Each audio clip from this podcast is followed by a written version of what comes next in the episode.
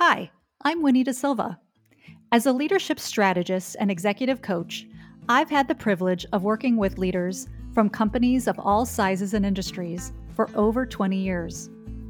Welcome to Transformative Leadership Conversations. My guest today has over 15 years' experience in the real estate industry and is currently the EVP and CFO at Donahue Schriber. He works closely with the CEO and the executive committee to direct the company's strategic vision and daily operations. Donahue Schriber is a private real estate investment trust with a portfolio of high quality shopping centers in the western United States.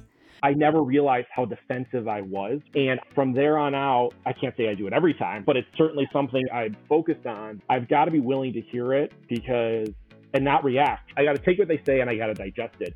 And if I do that, I've taken the time to reflect. I've realized there's really truth to this. There's something I've got to think about versus just giving them that gut reaction. If I'm defensive all the time and I don't let people give me feedback, they don't want to give it to me. They're saying, oh, yeah, everything's fine.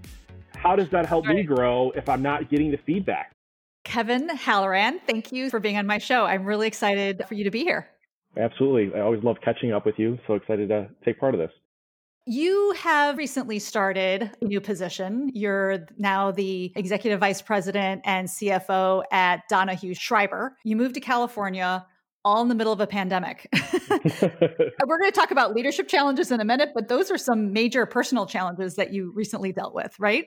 Absolutely. Yeah, it was an opportunity that kind of came out of the blue for me. My former boss from Starwood Retail their CEO, Michael Glimcher, he was moving to Donahue Schriber out in California and asked me to join him as the CFO. So I took the leap and went out there to leave cold and gray Chicago to go to sunny Southern California. It was a nice move to say the least. Starwood was a great company. They're both retail platforms. Starwood owned regional shopping centers. Donahue Schriber, where I went to, they own grocery anchored centers. So many people right now think that it's all bad, but all created equally. So I'm really excited about this move. I was going to ask you about that. I was thinking retail to retail, even though, yeah, I, it seems like that's definitely an, an industry that's hurting right now. But it sounds like the portfolio of Donahue Schriber isn't hurting as much as maybe some other portfolios. That's, that's exactly right. At the end of the day, it's all about foot traffic. And when you own a grocery store during the pandemic, what's one thing that we're all doing? Everyone's stuck at home and they can't go out to eat. So where do they got to go? They're going to the grocery store to get food. So these grocery stores have done exceptionally well during the pandemic. I'm really excited to be in this new world of the, the grocery anchored shopping center. We've worked together for a while. What would you say is a leadership challenge that you faced over your career? I would say my biggest one would have been five years ago when I was at Starwood, taking on a larger team. I had worked for a CFO for a short period of time and she resigned after being there for about eight months. And I ended up leading the team and they didn't end up hiring another CFO and I just managed the position until I left back in September. So that was a huge aspect I would say of my career over the past 5 years and then I'm certainly leading into one right now as I start started Donahue Schriber, as we said in the middle of a pandemic. You're trying to meet people in the organization when everyone's working from home and remotely. You're trying to learn the business, learn the people, but do it remote. Certainly walking into a new challenge, but I think my past is certainly going to help me succeed as I move into the future with my new organization. It's an interesting challenge when your boss leaves and then all of a sudden you then take over that role, but yet you weren't necessarily given that role officially. Is that right? Yeah, that's right. Right after my boss had left, the plan was they were going to hire a new CFO. And I was part of the interview team, had met with four, five, six different candidates. And while that was happening, I said to myself, I don't want this to happen. I don't yeah. think we need the role. I think I can do it. I think I can manage it because the, the, the organization changed when my CFO was hired. The plan was that the company was going to go public, and she had that background to take the company public. By the time she left, that had come off the table. I didn't have the skill set to be a CFO to take the company public, but in, in this new world, I was like, I think I can do this. I'd rather show you that I can do something versus tell you that I can do it and then prove later on. As the process took more time, I just said to myself, Kevin, just keep your head down, pull the finance team together and just get the job done. And in a few months, my hope was that they would see the job's getting done. Why do we need to hire someone? And that's what happened. We never had an official conversation about it or anything like that. But right. the idea of hiring somebody just other fires came up and I just was managing it with the team and we were all working together and getting the job done. So we never ended up hiring someone. But it's not something that just happened. It was working with peers and people that were on my team so that we were all rowing in the same direction. How did you do that? What were things that were particularly challenging to bring the whole team together and really function as the CFO through that time? Because it could have been that your team was like, hey, you're not the CFO, or people could have been resistant somehow. I think the beauty of it was that it was all of us together wanting to push forward. There wasn't two sides. We all came together and we called ourselves the finance committee. We just said, okay, this is the group of people in the different disciplines that represent finance. And we would meet weekly and talk about the issues we were having and how one group impacted another. And we, we worked through our problems. At the time, I was the most senior person, but it's not like anybody nominated me. I tried to step into those leadership shoes and mm-hmm. help make decisions. But it was important to me that we work together and made decisions that benefited all of us. And I think being collaborative was a huge part. It wasn't yeah. me sitting down saying, okay, you're going to do this, you're going to do that. If I was on the receiving end of that, I would have said, forget you, you I don't report to you. But it wasn't my method here. It was, okay, how do we all solve this problem together? It sounds like your ability to come to the team and say, we're in it together, let's figure this out, and creating this committee where you gave people uh, a voice in decision making, but you were still also able to make decisions even if everyone didn't agree. That's right. When I figured out how important it was to let their voices be heard, I learned to make sure my team do the same thing. At yeah. that time, we were trying to restructure the accounting group. So people were working long hours and people get tired of it, and that's fair.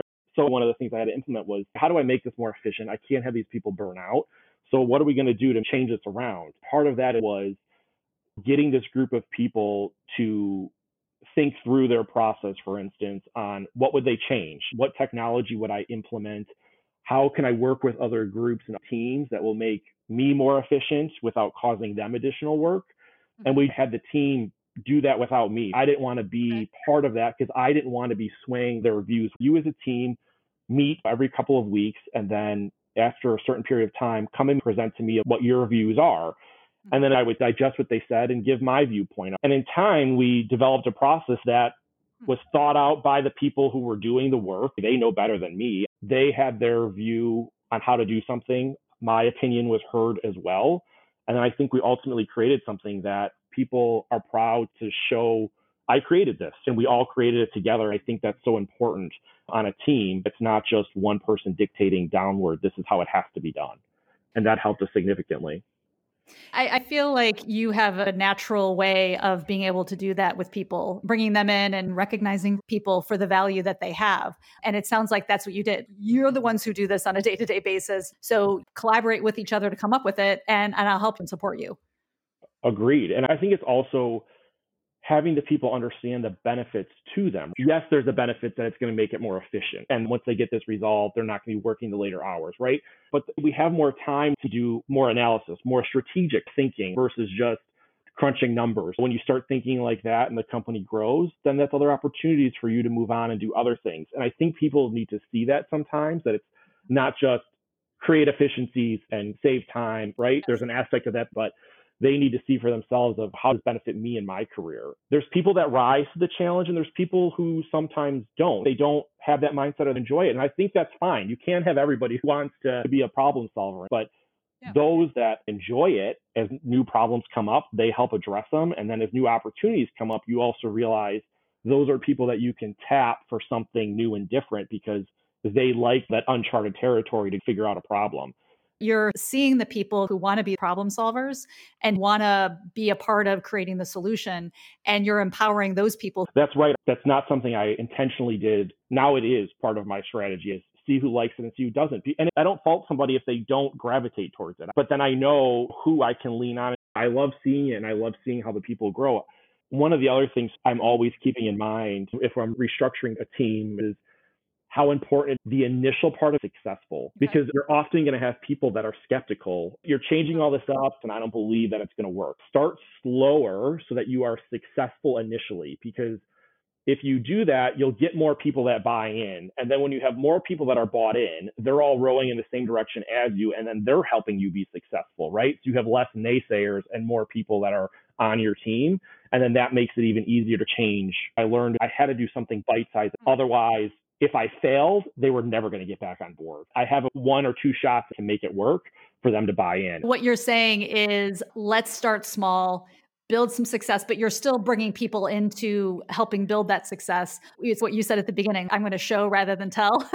Exactly. um, and so let's show each other that we can be successful and be even bolder as we continue to build on that success. That's exactly right. In my new company, there's a lot of things that I'm looking to change and implement. And the company is great right now. It's not that the company is dysfunctional or can't get the job done. They do excellent work, but I think that in certain areas, there's more efficient ways to do it. And if I went to them right now and said, okay, we're going to change 25 things, and they've been doing it one way for the past 20 years, they're shocked. There's going to be like, uh, there's no way we can do that. So right now, there's two things that I'm talking about because part of it for me is we've all got to learn to work together. So let's take it slow. That's where we're at right now in my new company. It's just let's take it slow. Let's knock these two off and then we'll keep talking about these new ones. And I know we're going to get there because people will see it. They're going to see it in a matter of a couple of months how much time we just saved. There's a lot of nice crossover from what you learned at Starwood Retail Partners with your new position at Donahue Schriber. There is absolutely. And I personally love this type of stuff. It's a different challenge now to go in, the team's already hired, and how do I change an existing team? So it's a different type of challenge, but I'm excited. In some ways, it's easier to build a team from scratch. So, starting with people and processes that are already there, especially since the company's been around for a while. But like you said, you've got some great material to work with. That's exactly right. It's fun because I'm meeting people, learning about them and what makes them tick. And I think that's important as you're leading a team. How do you practically get to know people? How does that happen? I think it's just being honest and it's having mm-hmm. real conversations with people, right? As much as I want them to hear me, I've got to hear them. People want their voices to be heard. So I think it's having honest conversations. A couple of weeks ago, somebody on my team, we're working together for the first time. So we're learning more about one another. And the way she communicates versus the way that I communicate, they're just different. Mm-hmm. And mm-hmm. it was a Sunday afternoon. We're trying to prep for a board meeting and I'm just give me the information, just give me the information. And I just wasn't getting it fast enough and I got frustrated. So the next day I went to her and I said, look, I apologize for the way I reacted. I got short with you and I was under pressure. And I said to her, I know that's my Achilles heel. That's how I can be when I'm under pressure. It's not your fault. It's something that I'm trying to work on. I know I've gotten better over the years, but there's still room for improvement. I said, but on the flip side, I want you to hear how I'd ask you to communicate with me. Give me the punchline first, and then let's talk about the details. It was an honest conversation. I think she got to know me better, and we talked about what her style is. I personally left the conversation feeling much better. I, I think she did as well. I could have just yeah. taken this, the, the approach. It was her fault, and she didn't deliver it, but I recognize where my shortcomings are. I think just being honest with people and building that trust is important for getting to know them when I first started working with you. I always used to mm-hmm. say my hour on the couch with Winnie. It was my favorite time of the week to reflect on what was going on at work and how to manage things. We did a 360 and I'd gotten some feedback yep. from people. And one of it was being able to receive feedback. I didn't receive it well. And at the same time, I wasn't giving feedback either. And my boss at the time, the one that left, I was having a hard time connecting with her. I was used to doing my own thing. She was new to the organization, so she was trying to, you know, figure things out herself. And I was having a hard time connecting with her. And me and you would talk about this a bit in our sessions. And finally, I approached her and expressed the way that I was feeling and where I was struggling and how I felt about it. And I'll never forget her reaction she was dumbfounded. I think from that moment of being honest with her, we still have a great relationship today. I, I talked to her as mm-hmm. recent as, the, as two weeks ago. Wow. And I think that she wasn't trying to make me unhappy or to be tough on me. When I expressed it to her, she had a bit of a realization and it made me feel better that I could share the way that I felt. That's something that's carried along with me over my career. It's important to have honest conversations and yes, there can be constructive criticism. It's not coming from a place of yelling or it's yeah, not emotional. Right. You're both willing and ready to talk about it. Those are just so important over time. You've got to have them, as uncomfortable as they might be. I'm the type of person that hmm. I want you to know where I stand. So when you yeah. walk away from a conversation, it's not what did he mean by that? Am I in trouble or not? Like we had a conversation. This is what it was. when we end this conversation, it's in the past and we're just moving forward. But to do that, you've got to have honest conversations at some point. Does it get easier having those honest conversations? yes and no. There's okay. always still those times where you're having, you're like, oh, I don't want to do this. But yeah. for me, it gets easier in the sense that I know the outcome is going to be good. I know in the moment it sucks and I don't want to do it. Yeah, right.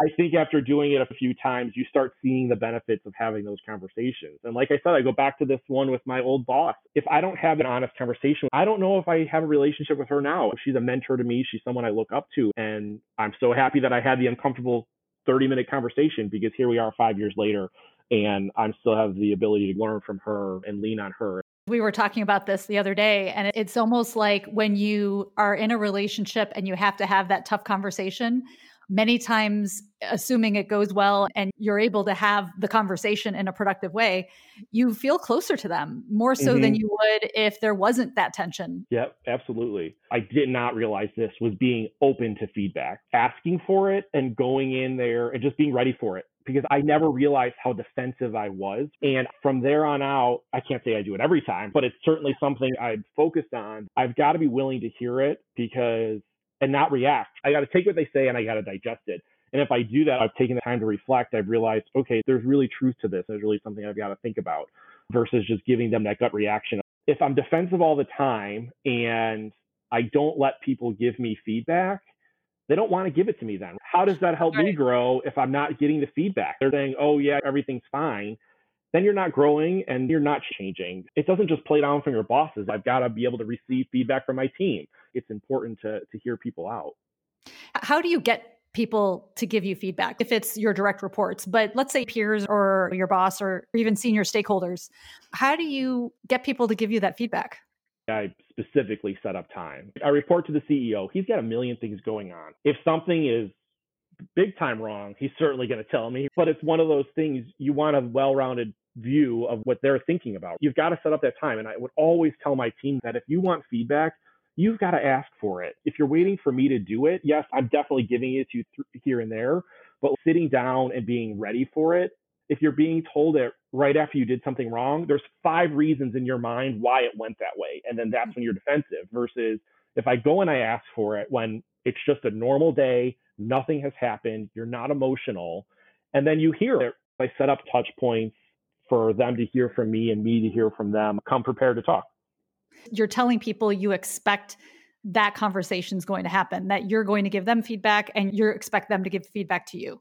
Have you communicated this expectation to your new team yet? In the new role, I haven't. I'm week six, and yeah. so I haven't nope. done that yet, but it's certainly something I want to do. My boss, one of the reasons why I love working with him is that he is very open for me to tell him what I think. Share your view. He doesn't need to agree with it, right? He can yeah. certainly he can That's certainly right. go another way and make his own. He's going to make his own decision, and I respect that. But he gives me the ability to share my view. And working for him, I love it. I share my view. I hear the decision he's made. It gives me the ability to say, why did you make that decision? So I'm learning from that. And I like to be treated that way. So how could I not in turn treat my team like that? There's a balance, right? People have to be comfortable with it and understand that every time you share your opinion, it's not always going to go that way. Someone once said, I give people three tries.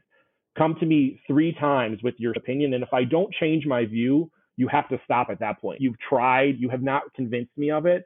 Now let's not belabor it. We've got to move forward. A lot of times when people bring something to me, I'll have my initial thoughts and reaction of, no, should be the way I was originally thinking. But when I take the time to digest it over a day or two, more times than not, they will convince me of, okay, their view was the right view and let's go with it. That's important for them to know. That's why they get a couple tries to do it there's a lot of self awareness you're referring to. I realize I need some time to process and think about things. So I'm going to let you have some runway on this idea and to convince me. But at some point, it ends. And you know that about yourself and you're willing to share that with people. That's what you were saying about Michael, right? You feel like you're a partner, feel like you're yeah. someone that can influence and lead with him, even if at the end of the day, he's going to make his own decisions. Absolutely. Absolutely. I, I, learned a lot of that from him. If I enjoy it so much, it wouldn't be right if I didn't practice that on my own team. I certainly have room mm-hmm. to go to grow on this one. Right? I know I know I'm not perfect. It's one of those things that as long as I'm self-aware, as you said, I think it can only go a positive direction. They need to understand how I'm thinking about things because they don't know how to read my mind. And it does go back to your approach of just getting to know people. And when I asked, how do you do that? You're like, just have honest conversations. And you're right, spending time with people helps you get to know them and understand what they're like, what they don't like, what their style is, how they think, how they process things. I would love to go just a little bit deeper. What from your past has helped you through times of adversity or difficulty or challenge? I grew up in a small family business. My grandfather started a bowling alley that my dad and my uncles have run since I was a kid. So I started working there I guess in second grade, doing odd jobs up through high school. I, I always ah. worked there from selling pizza behind the bar to working at the counter to delivering pizzas. I've always been around a small business and it always stands out in my mind. I was probably 16 years old. I worked on Saturdays. It was kids leagues in the morning and it was birthday parties in the afternoon. It was a 50 lane bowling alley and you had, you had 30 minutes to turn the whole place over from getting the birthday parties out to the adult leagues coming in. And my dad would come in around that time. He, he would work the evenings and he's in dress pants and a collared shirt and he would be cleaning the lane, putting bowling balls away and sweeping the floors. And I looked at him once and I was like, why are you doing that, dad? I was like, the high school kids like me, they should be doing it. Kevin, yes, I'm the manager, but certain times you just got to pitch in and do what you need to do to get the job done. Hmm. And it was all hands on deck in those 30 minutes to get it ready. And for whatever reason, that moment always stood out with me as I carried through my career. Yes, you're the manager or the boss, but part of your responsibility is to jump in and get something done at times when your team needs it because they shouldn't just be there on their own. You've got to pitch in and help. There's a balance for that, right? You can't yeah, jump into every fire drill, but yep. I think it's keeping an eye on your team and knowing where they are challenged and giving them support. Sometimes it's me jumping in, other times it's, okay, how do I look to my other teams to support this other one, the one that's challenged right now? Part of that comes from my public accounting days. We're all one team.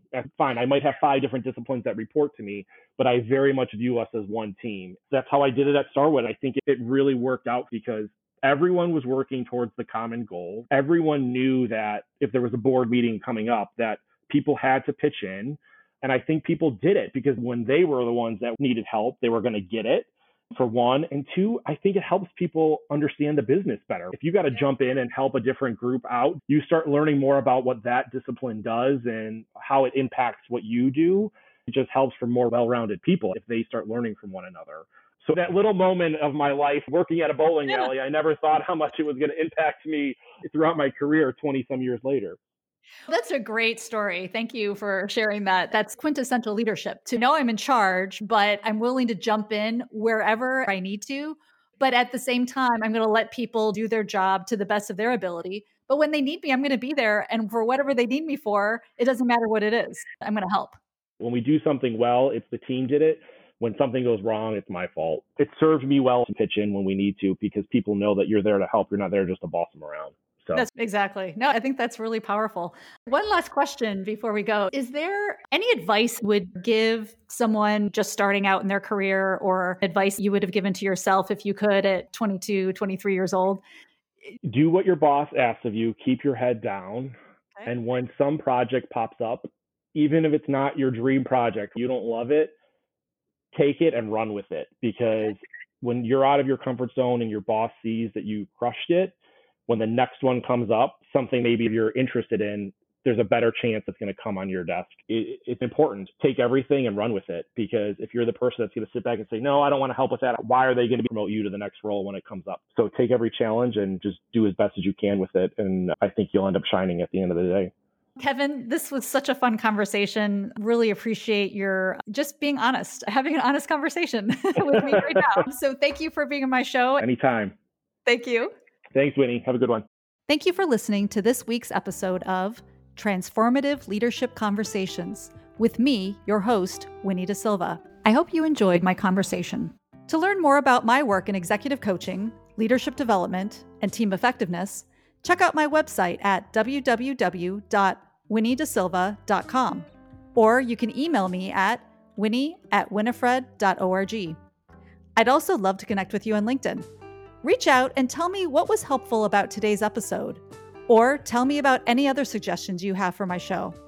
I look forward to sharing another transformative conversation with you next week.